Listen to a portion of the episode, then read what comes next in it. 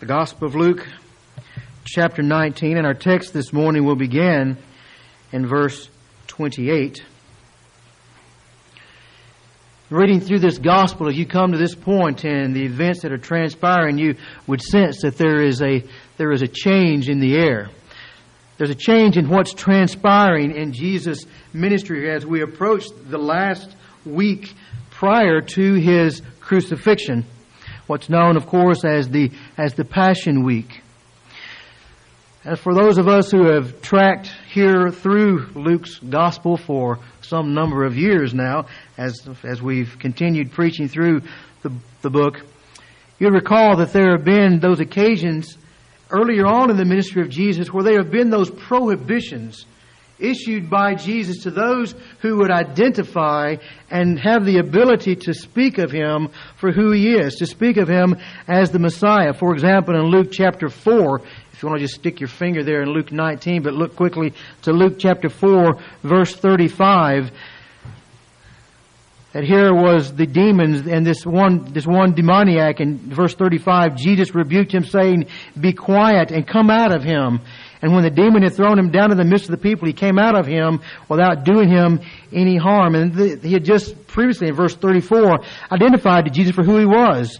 "Have you come to destroy us? I know who You are, the Holy One of God." And so Jesus sends His rebuke, commanding him to be silent. In that same chapter, verse forty-one, demons were coming out of many, shouting, "You are the Son of God." But rebuking them, He would not allow them to speak, because they knew Him to be the Christ. So there's the prohibitions that Jesus has presented against the, the demons there, but also in chapter nine, verse twenty-one.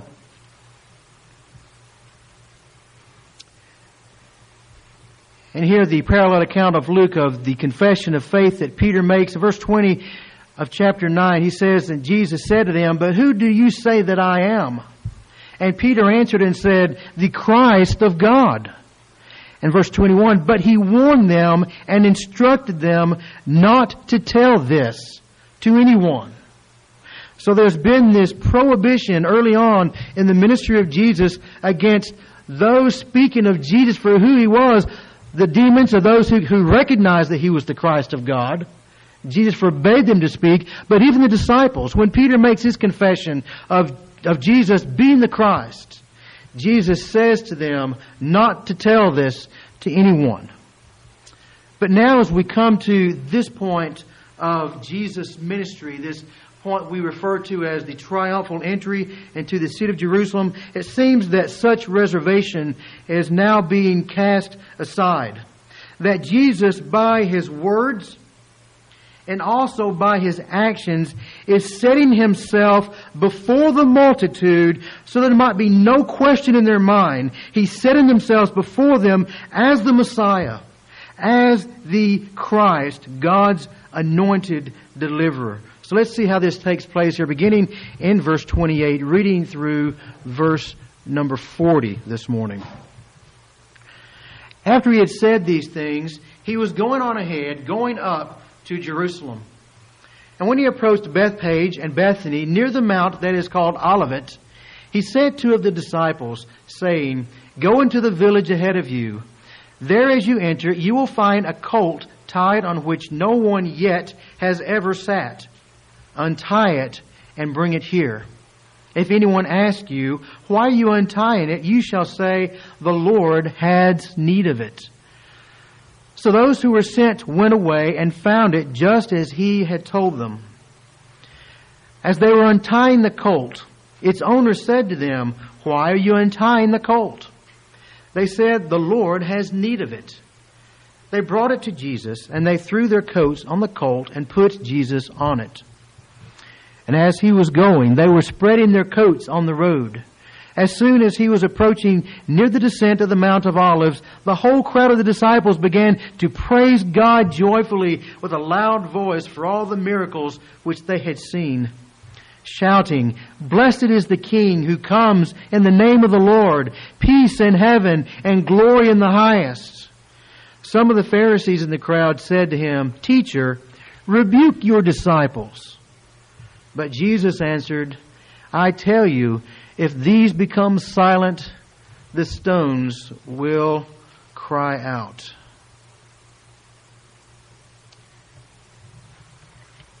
Well, I'm going to follow the lead of the text that we read this past Wednesday night in our scripture reading from Hebrews chapter eight. Where there we made note of the, the writer of Hebrews makes this statement. The main point is this. So I want to give you right now the main point of what I desire to accomplish here this morning, so there's no question about it when we're done. So whatever shortcomings I may have in my ability to communicate that to you throughout the message, at least you'll know, well, he said from the beginning, this was the main point. And so I'm going to articulate that to you very simply this. That my desire is that we be a people who purpose to make much of Jesus Christ. We purpose, we determine to be a people who make much of Christ. Now, as I was preparing this message and giving thought to this message, I realized something about myself. You have these moments, don't you? You realize something about yourself. And the realization that I came to about myself was that I am not good at making much of Jesus. And I wanted to say that I'm not a good praiser. But then I thought about that. And I thought, well, that's not exactly true. Because the fact of the matter is, there are those occasions when I will praise people. There are those occasions when I will praise a job well done. There are those times when I will praise a success story, a survivor. And I do have some interest in some sports events. I'm not head over heels in it by any stretch. But there have been those occasions when I will praise a athletic team for something that they've accomplished. So I realized in wanting to say I'm not a very good praiser, the, re- the reality is I have to be more specific than that. That I'm not one who praises Jesus, who praises God well. I don't believe I stand alone there. And perhaps some of you can say, you know, the reality is, I don't do a lot of praising of God either. I don't do a lot of praising of Jesus myself.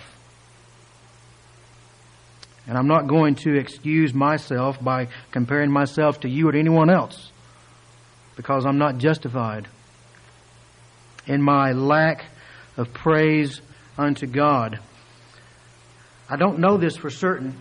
I think this is the case, and someone may be able to address this or to correct this, but I believe the most repeated command in the Scripture is to praise the Lord, or some form of that. To praise our God.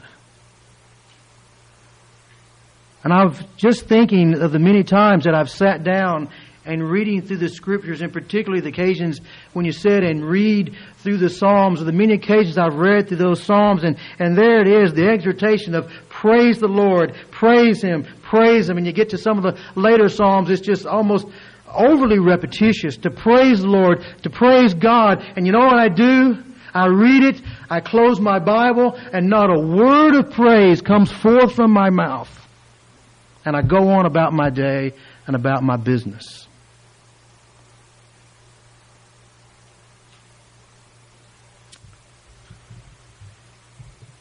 Well, Jesus gives to us reasons to praise. And so we're going to consider today from this text how Jesus indicates to those that are there in His day, and likewise to us today, that we might see anew and afresh this Jesus who is worthy of all praise. We sing that hymn, "Oh, for a thousand tongues to praise our God." Folks, I don't do well with one. I'd hope to have the accountability of a thousand. I understand the spirit of that. We, we need to recognize that so woefully inadequate is our praise that one tongue can express, that we might have multitude tongues to express. But how do we do with this one? How much praise, how many times this week have you stopped and deliberately, or just in your passing prayer life, just in, there's been words of praise to God? I won't ask you to raise your hands on that if it's been more than five. And I just realized, folks, of how poor a praiser, worshiper of my God, and hence disobedient to the Scripture that I am. Let's consider here how Jesus reveals to those and to us His worthiness of such praise. First of all, we see here that He is deliberate in the fulfillment of Scripture's prophecy. He is deliberate in the fulfillment of Scripture's prophecy. We can look at the actions of Jesus, the things that He's doing here, and we can determine He is, in fact, being very deliberate in what He is doing. First of all, the Scripture, the account here tells us that He is, he is approaching Jerusalem. He comes to the cities of Bethpage and Bethany, and He sends two of His disciples to this, to this village very close by. Goes, sends them to go and to secure this donkey's colt from a nearby village. And it's recorded in such a way here, in Luke's account and others as well, it's not really clear, but at least the implication is that there is a divine knowledge transpiring here. In other words, Jesus is speaking of something, not that He's prearranged. Again, there's some debate here. There's some that say, well, he's, he could have likely prearranged this and had this individual ready, and so when the word came that uh, they would, in fact, send the colt there. But it's recorded in such a way, at least the implication, I think, that He is speaking from divine knowledge. Because of the details that He gives of to the disciples of, if this happens, which, by the way, it did. But also the, the message of, this is what it will take for you to secure that donkey. Just tell them, the Lord has need of it. That's, that's sufficient. That there's someone there, when they hear that the Lord has need, that's all they need to hear, they'll let them go. Well, why this colt? Well, Matthew states, as we read in Matthew twenty-one a few moments ago, I just want to turn back quickly over there.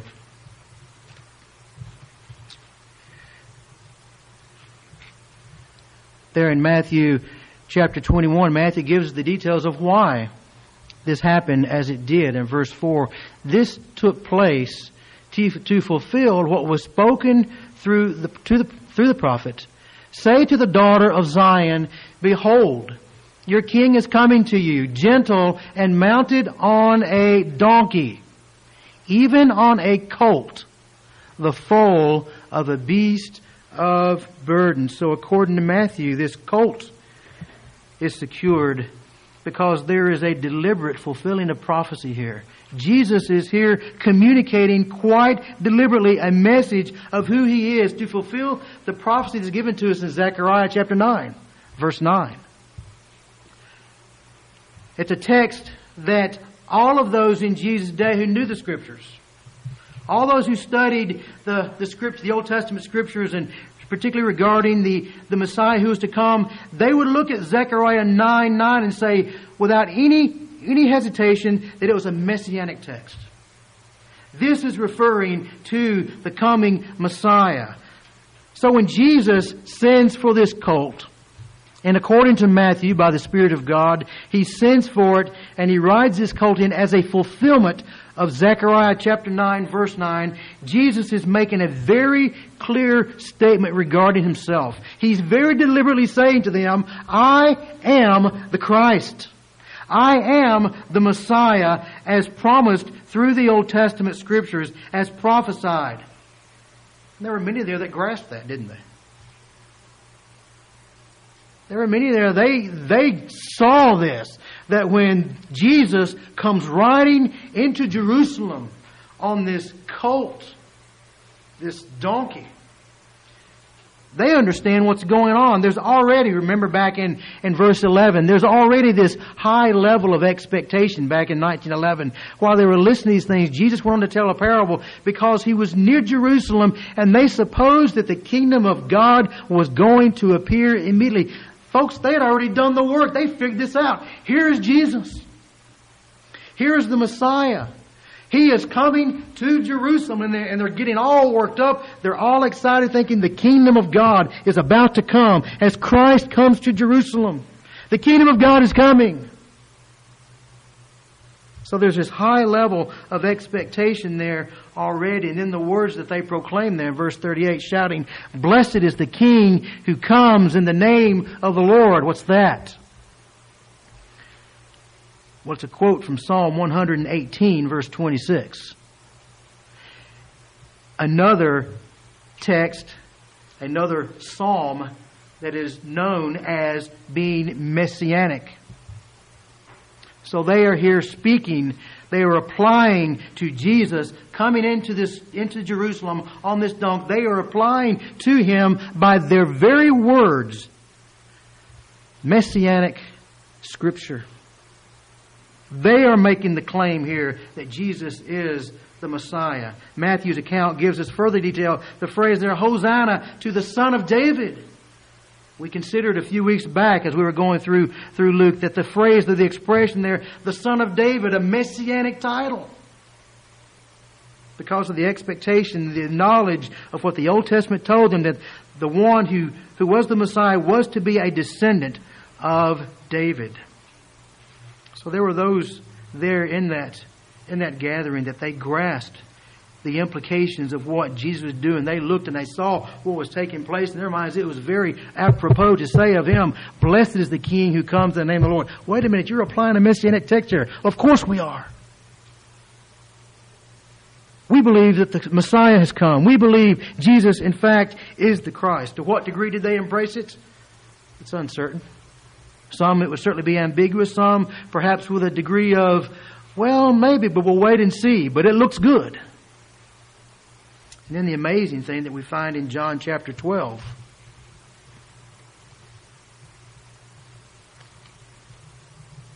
John chapter twelve, verse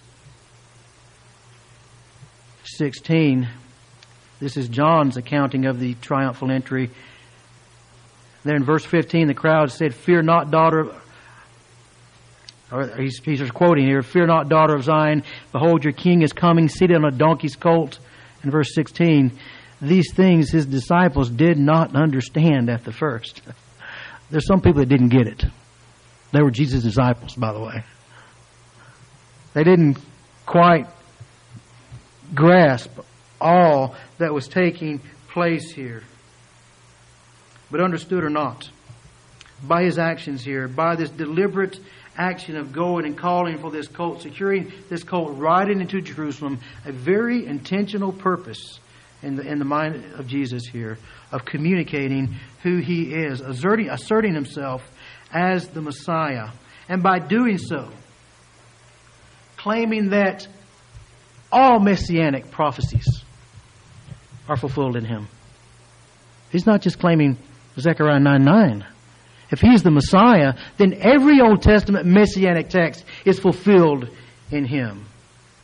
And if he is the Messiah, he is the claiming, claiming the right of utmost allegiance, absolute loyalty from all of Israel. They're compelled. If this is the Messiah, then we are to acknowledge him as such. We are to yield ourselves to him. We are to fall in line behind him.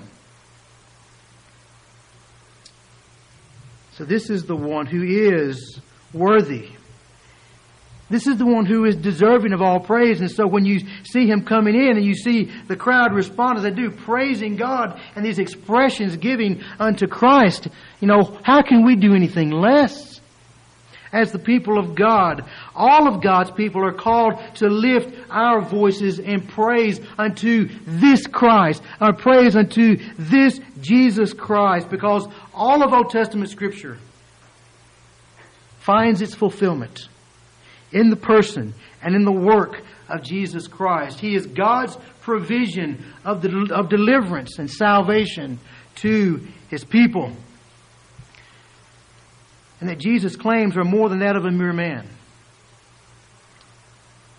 You look at the Old Testament prophecies regarding the Messiah who is to come, you realize there's got to be more to this individual than humanity. He cannot be just a man. And we considered even that a couple of weeks ago, this one who is who is God-like, if you want to just make that concession of the Old Testament. You have to concede that He's God-like. And we understand as we see Christ, He is in fact God Himself. But Jesus is not just not a mere man.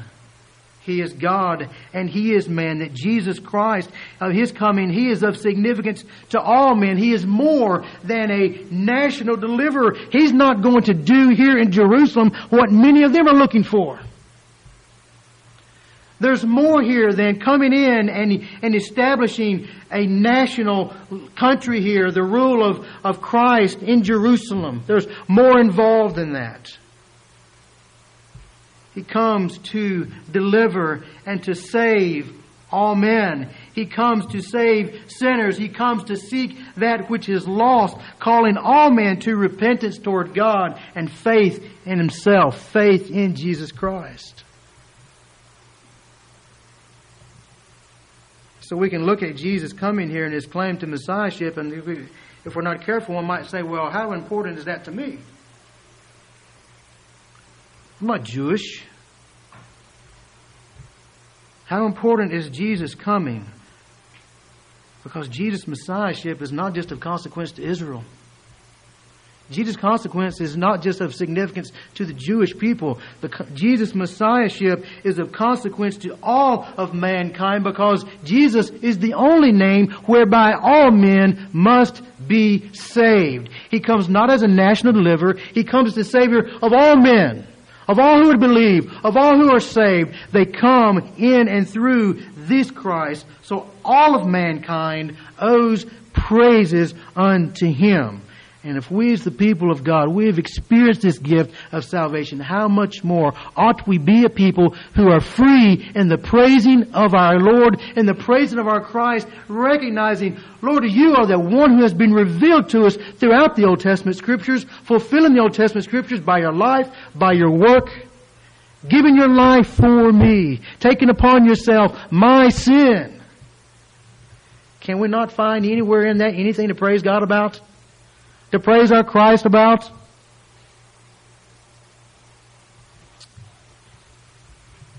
Jesus indicates, as those people praised Him, He is worthy of such praise, fulfilling the prophecies of Scripture. Second, we see Jesus' devotion to the furtherance of spiritual peace.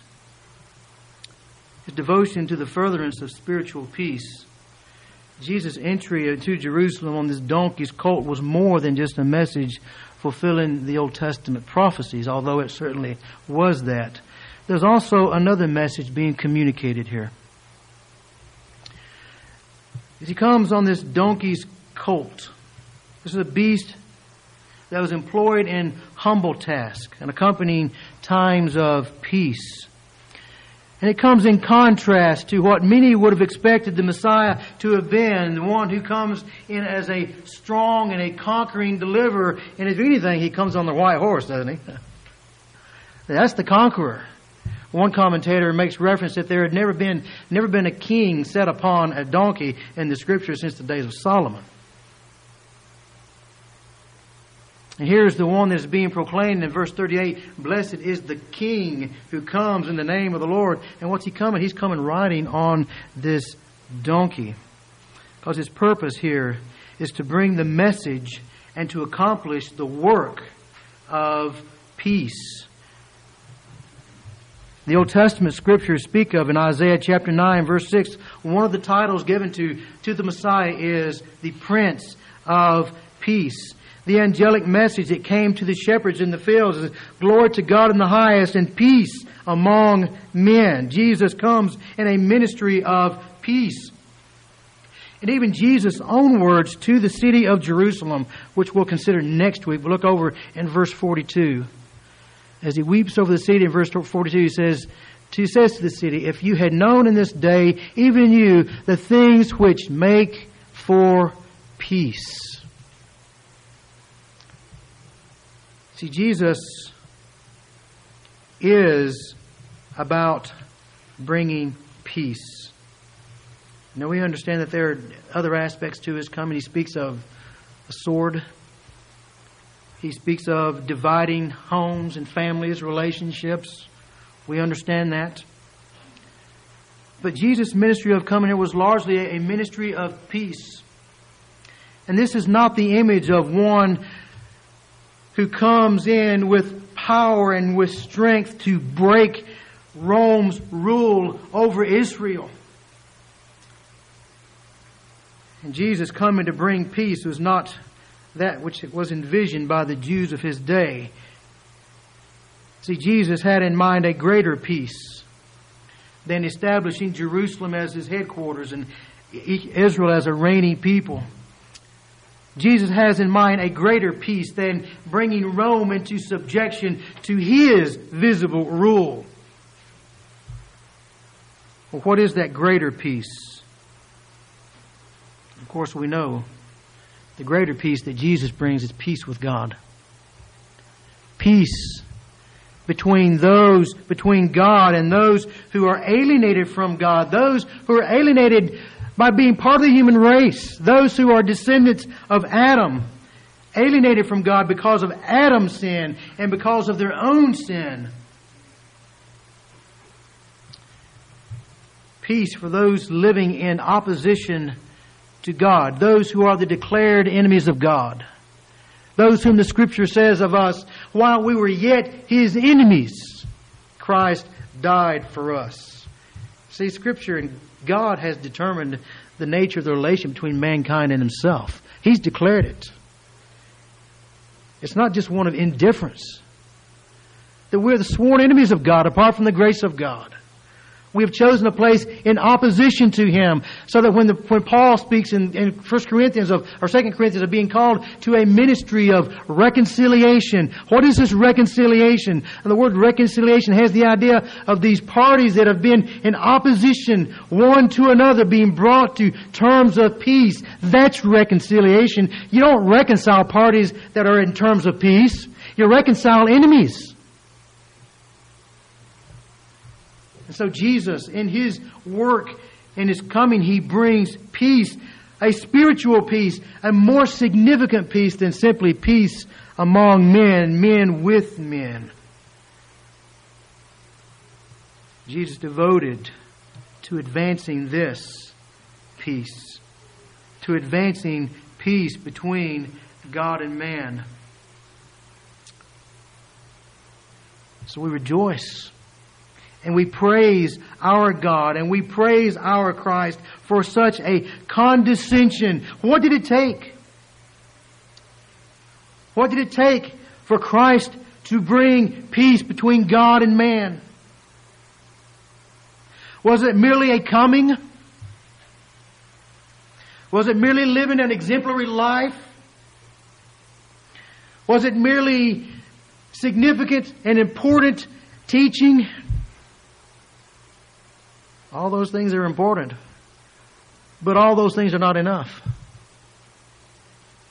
It required that He lay down His life. It required the payment of His life. It required our sins, our guilt being placed upon Him. It required His righteousness, His perfections being placed upon us to bring peace between God and man. And if Jesus Christ had come to establish merely an earthly kingdom, bringing peace, men, man with man, yet bringing no true peace between God and man, He has done little more than other great conquerors throughout human history. There have been those who have brought the conquest of country against country, of people against people, and brought to some degree peace. but they bring no eternal peace. And if Jesus, if Jesus doesn't do anything more than establish an earthly kingdom, He's done very little more than any other human figure throughout history. But thankfully, He has.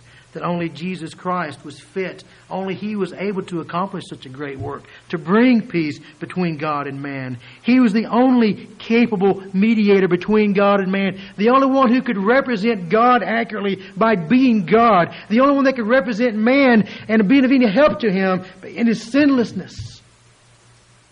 The only one that could mediate between God and man as a as an adequate and accurate representative of each. Representing God, representing man, serve as a mediator to bring them together. Only Christ capable of doing that. Christ alone, the only satisfactory sacrifice, sinless to pay for the sins of others. This is the Jesus that we praise. This is the Jesus who is, and as Paul says to those the saints at Ephesus in chapter two, this is the Jesus who is our peace. He is our peace. To praise our Christ. He is worthy to be praised because He devoted Himself to bringing about spiritual peace, true peace, the most significant form of peace, and that peace between God and man. And finally, how does Jesus indicate His worth of, of such praise? We see here His own declaration of His fitness for sacred praise.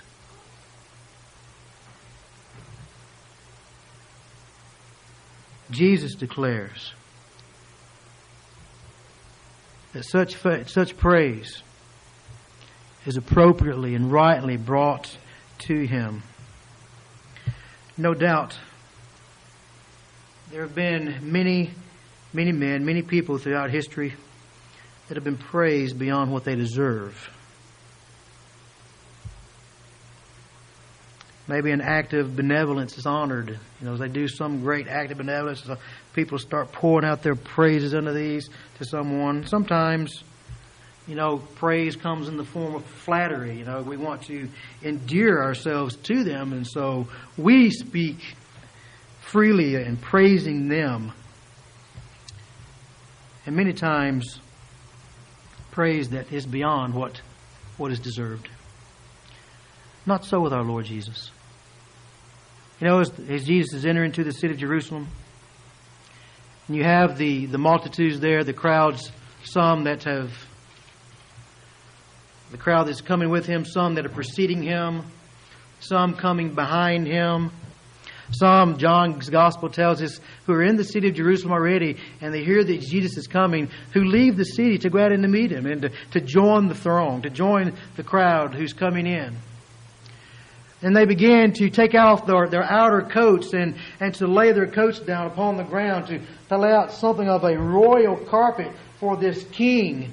And many began to take out the branches from the trees, and hence we call it Palm Sunday. They would take the branch from the trees and cut them, and they would lay them on the ground because it's not fitting that even the beast upon which our Lord and our King rides should touch the ground.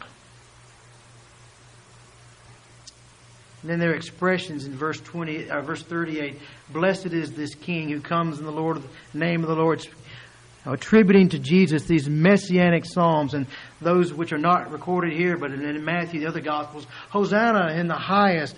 Blessed is the one who comes in the name of the Lord. Recognize Him as the Son of David. Title after title, just pouring all upon Him.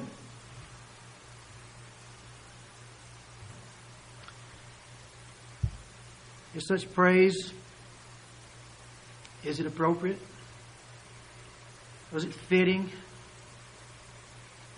Or is this the overreaction of a of a zealous crowd? Zealous, but, you know, misguided. They're really making too much of, of this of this one. Well, there were those who thought that what was going on was highly inappropriate. In verse thirty-nine. You know, they looked at this crowd. And they looked at Jesus. And they knew Jesus. They had encountered Jesus. They had spoken to Jesus. They had challenged, they will continue to challenge Jesus. They've been embarrassed by Jesus. And here he comes. No doubt in, in my thinking, they got it. Here he comes, riding into Jerusalem on this donkey. Many of those Pharisees, no doubt, thinking, who do you think he is?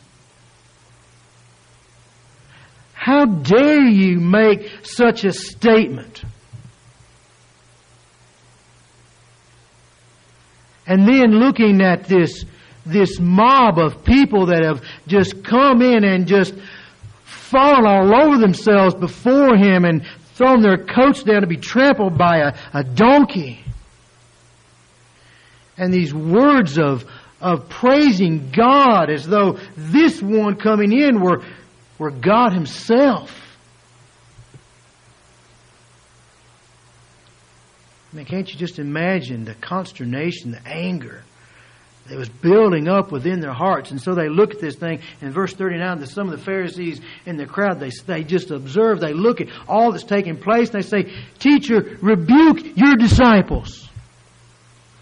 This is out of line. This is out of order. Look what they're saying about you, Jesus. Can't you straighten their thinking up? And what does Jesus say? Verse forty. Jesus said, I tell you, if these become silent, if the tongue of every person in this parade is silenced, that there's not one single word of praise being offered to God or offered unto Christ for who He is, for what He's doing, for what's going on here. If there's not one single word of praise uttered from the tongues of men, listen to this, the stones will cry out. What's He saying? He's saying this. God is worthy to be praised.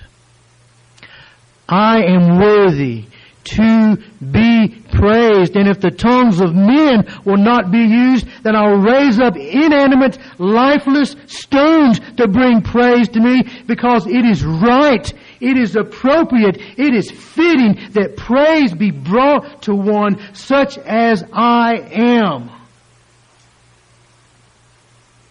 He will be praised.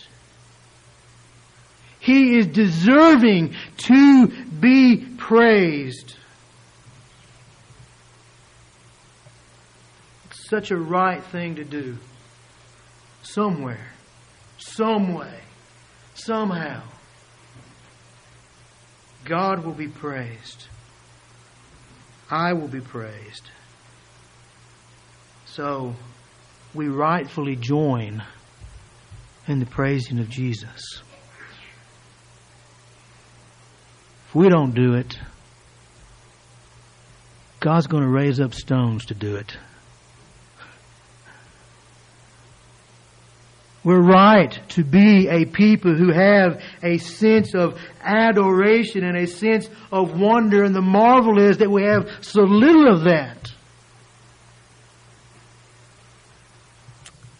He's worthy to be praised. As the people of God, the joy of having renewed hearts that delight in our Christ, to see Him for who He is and to worship Him, to praise Him. And folks, I'm shamed.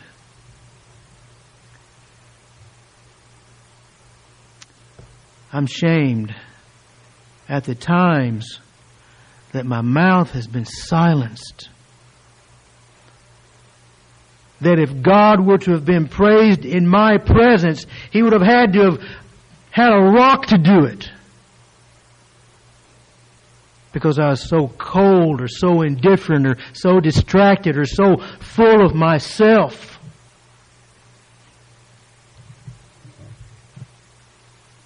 And Jesus says, it's right. It's right that I receive such praise and even more.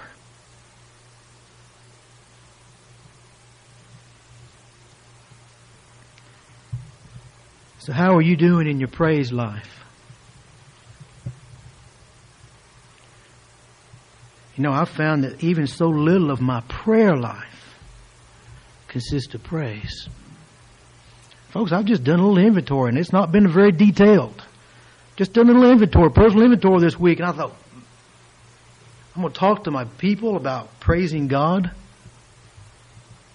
And I just began to think about how much I do it. And I'm shamed. This Jesus whom we serve. This Jesus who has redeemed us. This Jesus who is our God, who is our Lord, who is our Savior. He's worthy to be praised. What in the world is so wrong with us? So I'm going to issue to you an exhortation. Praise the Lord. Well, that's become almost glib, hasn't it? Oh, praise the Lord. You know, somebody says it to me, praise the Lord. You know, generally I don't do it. I don't generally praise the Lord. I just, I praise the Lord. That's my exhortation to you, saints. Praise the Lord. Praise your Savior. Praise your Christ. So when you go to the Scriptures and you're reminded of that, you know, to go to the Psalms, when you read it says, praise the Lord. Why not, instead of determining that you're going to get so many Scripture passages read, you just stop and praise the Lord. I've got my McShane daily reading. I've got to get through this. Praise the Lord.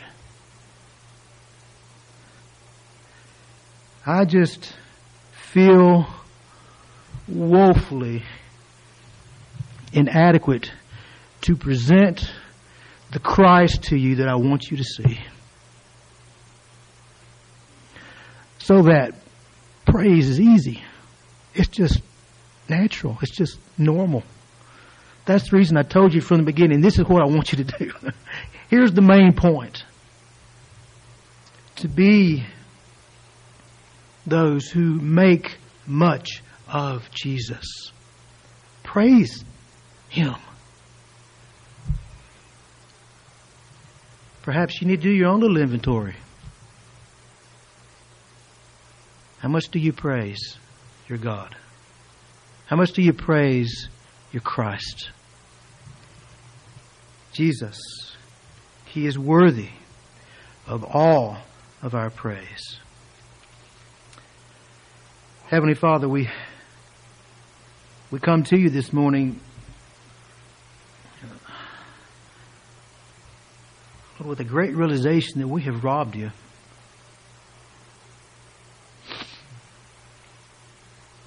Lord, we don't want you to have to raise up stones. Lord, loosen our tongues. Open our eyes. Renew our affections. Oh, to see Christ as, as this multitude, as they saw Him coming into Jerusalem, and how the hearts of some of those there must have been filled with absolute delight and joy. Here comes Jesus. Here comes the Messiah. Blessed is He. Blessed is the King who comes. Praising God. Praising Christ. Oh, Lord. May we see Christ as such. Forgive us, Father, our, our coldness of heart.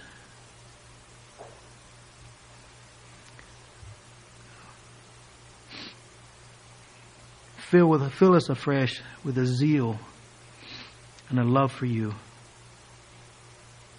We pray this in Jesus' name. Amen.